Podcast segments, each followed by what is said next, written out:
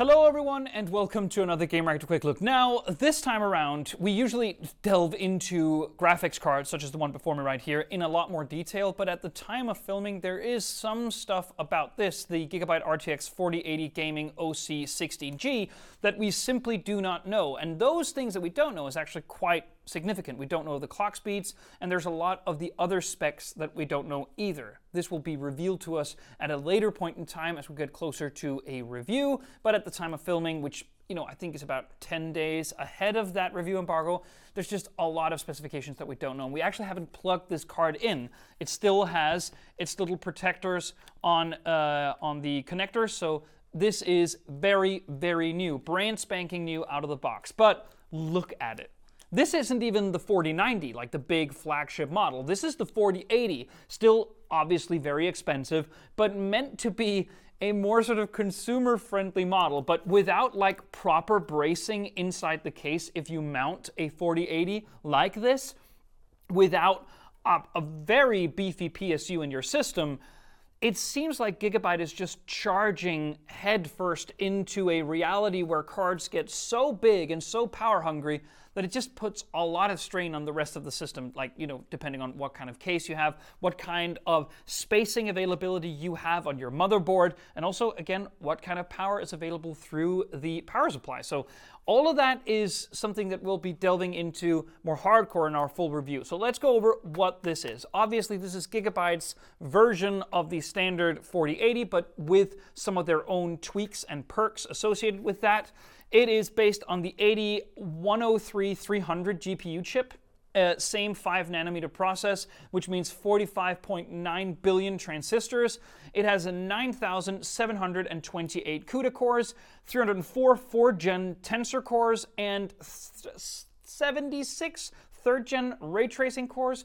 Obviously, tensor cores, ray tracing cores, CUDA cores, they are simple step ups which allows for better hardcore rasterization um, performance, better ray tracing performance, and better AI performance through those tensor cores, such as with DLSS 3, which this uh, generation of hard of graphics cards also usher in.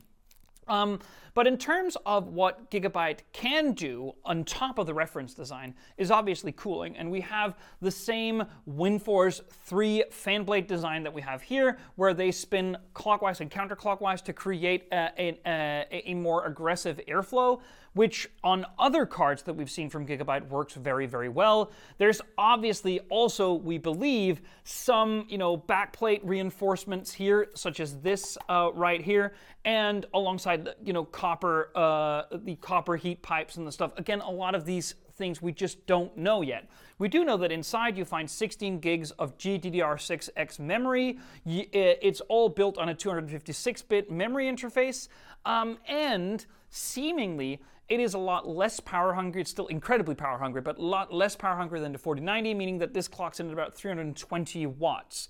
That is, by the way, without the spiky nature of modern graphics cards, so you should expect there to be a lot more of a buffer on your PSU than just the 320 watts that this card will actually require.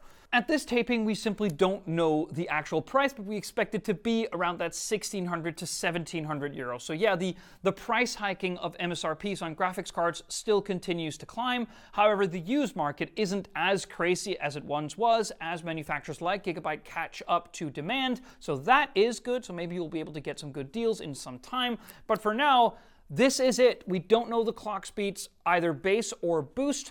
We just don't know the actual, um, you know, TDP watt usage once it's in an actual system.